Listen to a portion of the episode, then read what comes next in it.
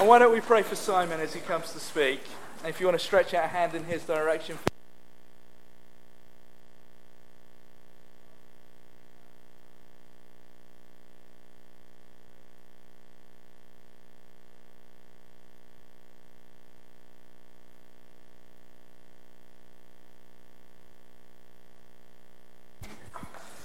Thanks, Jim. Evening, everyone. Merry Christmas. Anybody open their presents yet? Does anybody do a Christmas Eve opening? No, well done. I think that's the right way to go at Christmas time. There is, um, I, I have to say, there is something about me that is going to be shocking tonight for you, in that it is shocking news about me that you will not yet have realized. And the shocking news is this that when I was a teenager, I was the most clumsy teenager in the world. I know that there's a developmental thing that when you're a teenager that you know, you know kind of you're used to knocking stuff over, but I was uh, in the premiership of clumsiness. So there used to be a coffee shop in Clifton uh, called Splinters. Uh, those of you that you know mixed in those circles. Anyway, uh, nice coffee shop. It had a little few steps from the coffee shop towards the uh, the till where you paid, and people queued there very sedately in a Clifton sort of fashion waiting to pay. One day when I was 15 years old, I tripped down the steps and I literally took out a whole row of people queuing. and the guy that was at the front, he, he fell to his knees and caught his chin on the, and took out like a whole row of teeth. And all I could say was, I'm so sorry. Uh, it kind of extended into, uh, into my adulthood when I was in my early 20s and working, when Karen and I moved to Kent, and I was working as a curate in a church uh, I managed to set fire to a lady at a Christingle service um, who had lots of lacquer in her hair. And as she leant over my candle, which was uh, or, or lit by this stage, I proceeded to uh, ignite her. Uh, she became the only living Christingle in Church of England history. Uh, the following year, when I was a curate, and the vicar said, Look, please, please don't set fire to anybody this year. The following year, as I was speaking at Midnight Communion, like I am tonight, I looked over to my right. There was uh, some lovely candles with a nice floral display. And uh, one of the, as I was talking, one of the candles just fell over into the display and uh, ignited the whole corner of the church. So my sermon was mildly interrupted by two church wardens carrying fire extinguishers down through the church and, uh, uh, and covering the corner of the church in white foam, which I thought was very, very Christmassy, um, uh, but, uh, but mildly shocking. Uh, there are moments in my life that seem to happen that make great illustrations for sermons, but at the time are highly shocking and horrible. This evening, we have uh, the, the topic is, uh, is Christmas, and the theme for our Christmas services is Love Came Down. And sometimes I think when we think about the Christmas story, we forget how shocking and clumsy it must have appeared to those first people. If you imagine what the Christmas story would look like today, how would it have been announced? Well, maybe look at the screen and uh, see if this might be a modern version of what we might be looking for.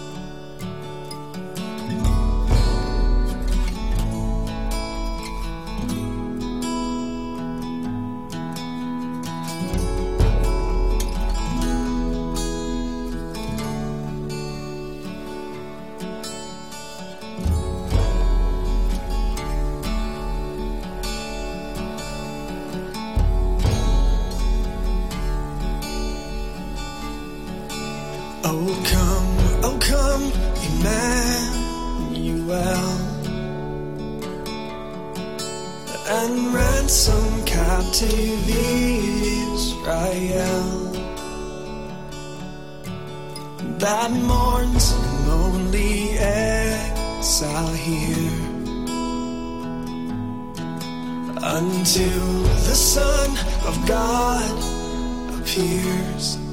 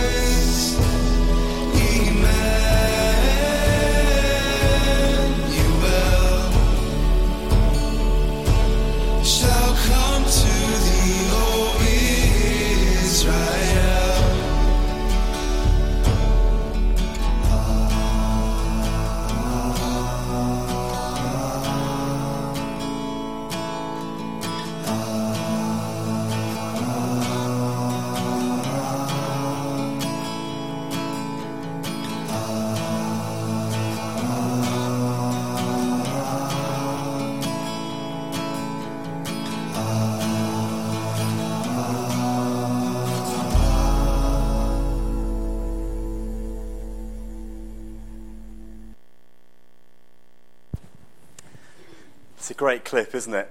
23 people unfriended Joseph. I, I, what an understatement that must have been. I mean, we forget how shocking it, it must have been for, uh, for Mary, for Joseph, for, for all of them, actually.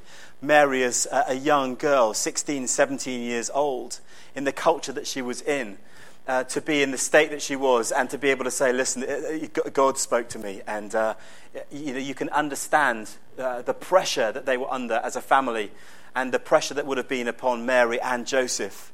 And I love the fact, it's partly why I've chosen the reading tonight, that we have shepherds involved. When we think of the shepherds, and I have uh, memories of my, you know, my kids when they were little with kind of tea towels on their heads, playing shepherds in the Christmas story. And we kind of get used to the fact that the shepherds were present. But it was a shocking thing for them to be there. Nobody really ever spent any time with shepherds unless they was a shepherd. They just didn't. They were the outcasts. They spent their time out of the city.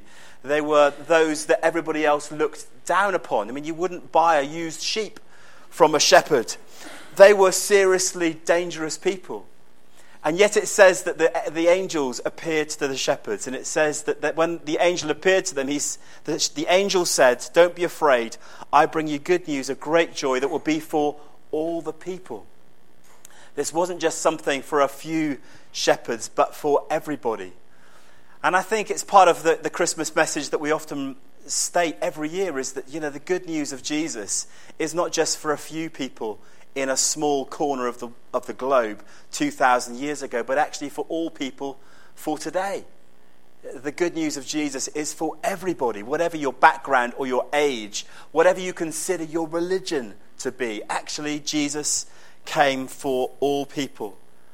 And it says here, you'll see it highlighted on the screen, that, that they said, This will be a sign to you. When the angel spoke to the shepherd, said, This will be a sign to you.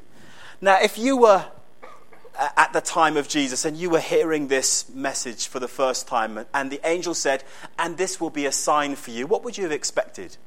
This will be a sign. The clouds will open, the light will shine, 400,000 angels will appear out of heaven. Or maybe the earth will shake, everybody will bow to their knee. maybe that would be the sign. No. The King of Kings, the one who was present when the world was made, the one who will be present when the world is wrapped up. Notice it didn't, it didn't happen uh, 24 hours ago. I'm quite glad because I put a lot of time into preparing this talk. So, this will be a sign to you. You will find the baby wrapped in cloths and lying in a manger. The shepherds, although it doesn't say it here, I think it's somewhere in between these two verses, somewhere hidden in the text. The shepherds would have probably said, You must be joking. There's no way that this one born would be placed in a manger.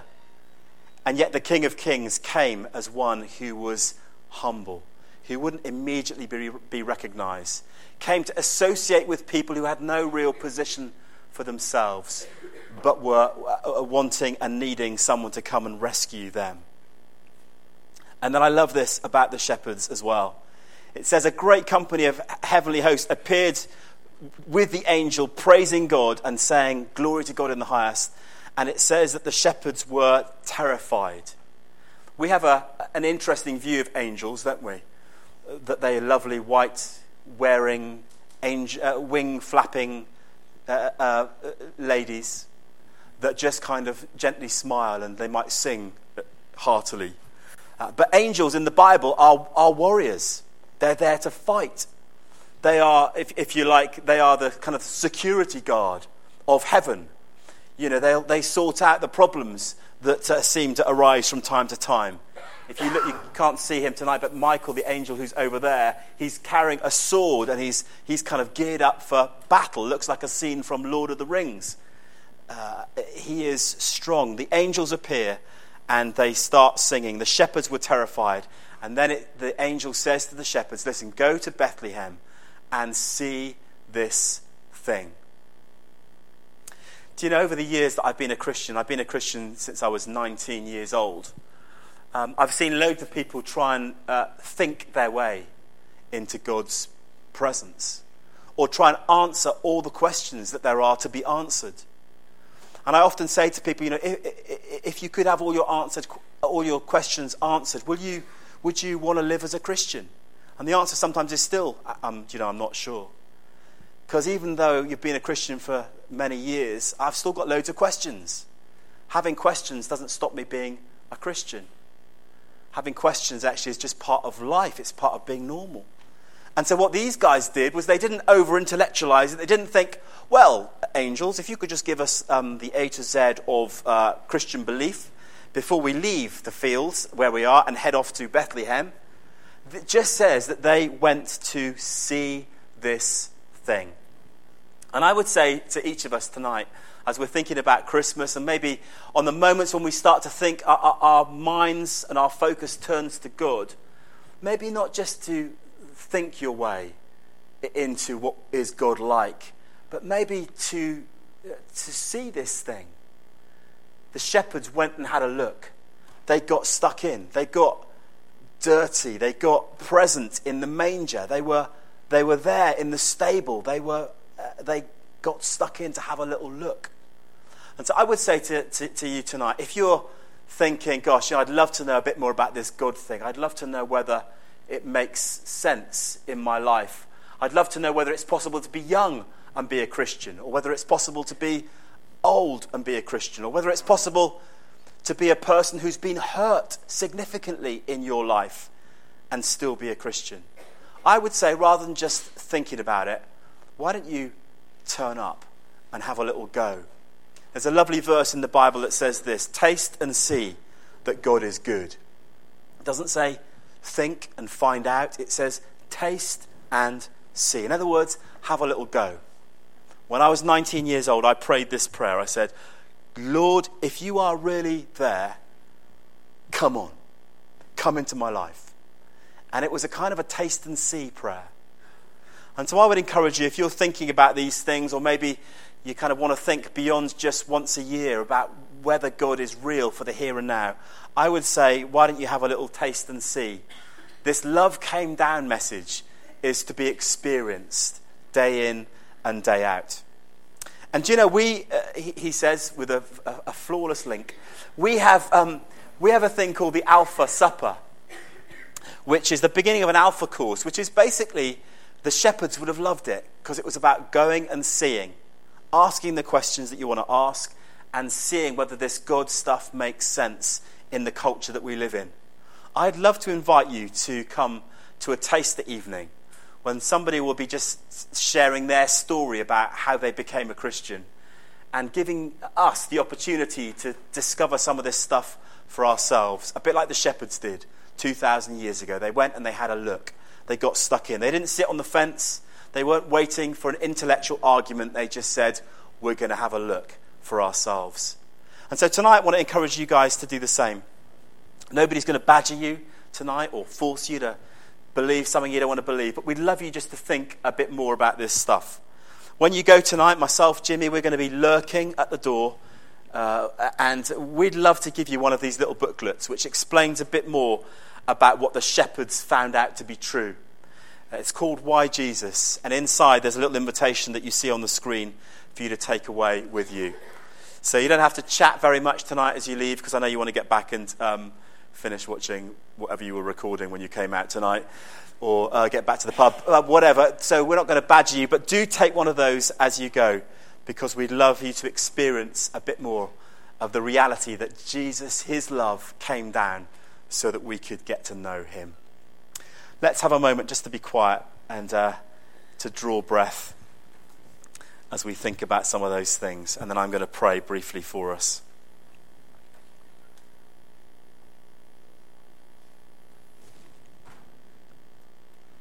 So, Lord, we thank you for the example of the shepherds who uh, did the shocking thing. They got stuck in, they went to find you, and they uh, tried to see what you were like by experience. So, Lord, we pray for each of us that you'd help us to be those kinds of people that uh, taste and see that you're good, not just because of some argument in our, in our head, but because we, uh, we step in a little bit. So, Lord, would you come for each of us tonight and help us to take a little step closer to you? Because we ask it in Jesus' name. Amen. And Alex is going to carry on leading us in our prayers now, so let's pray.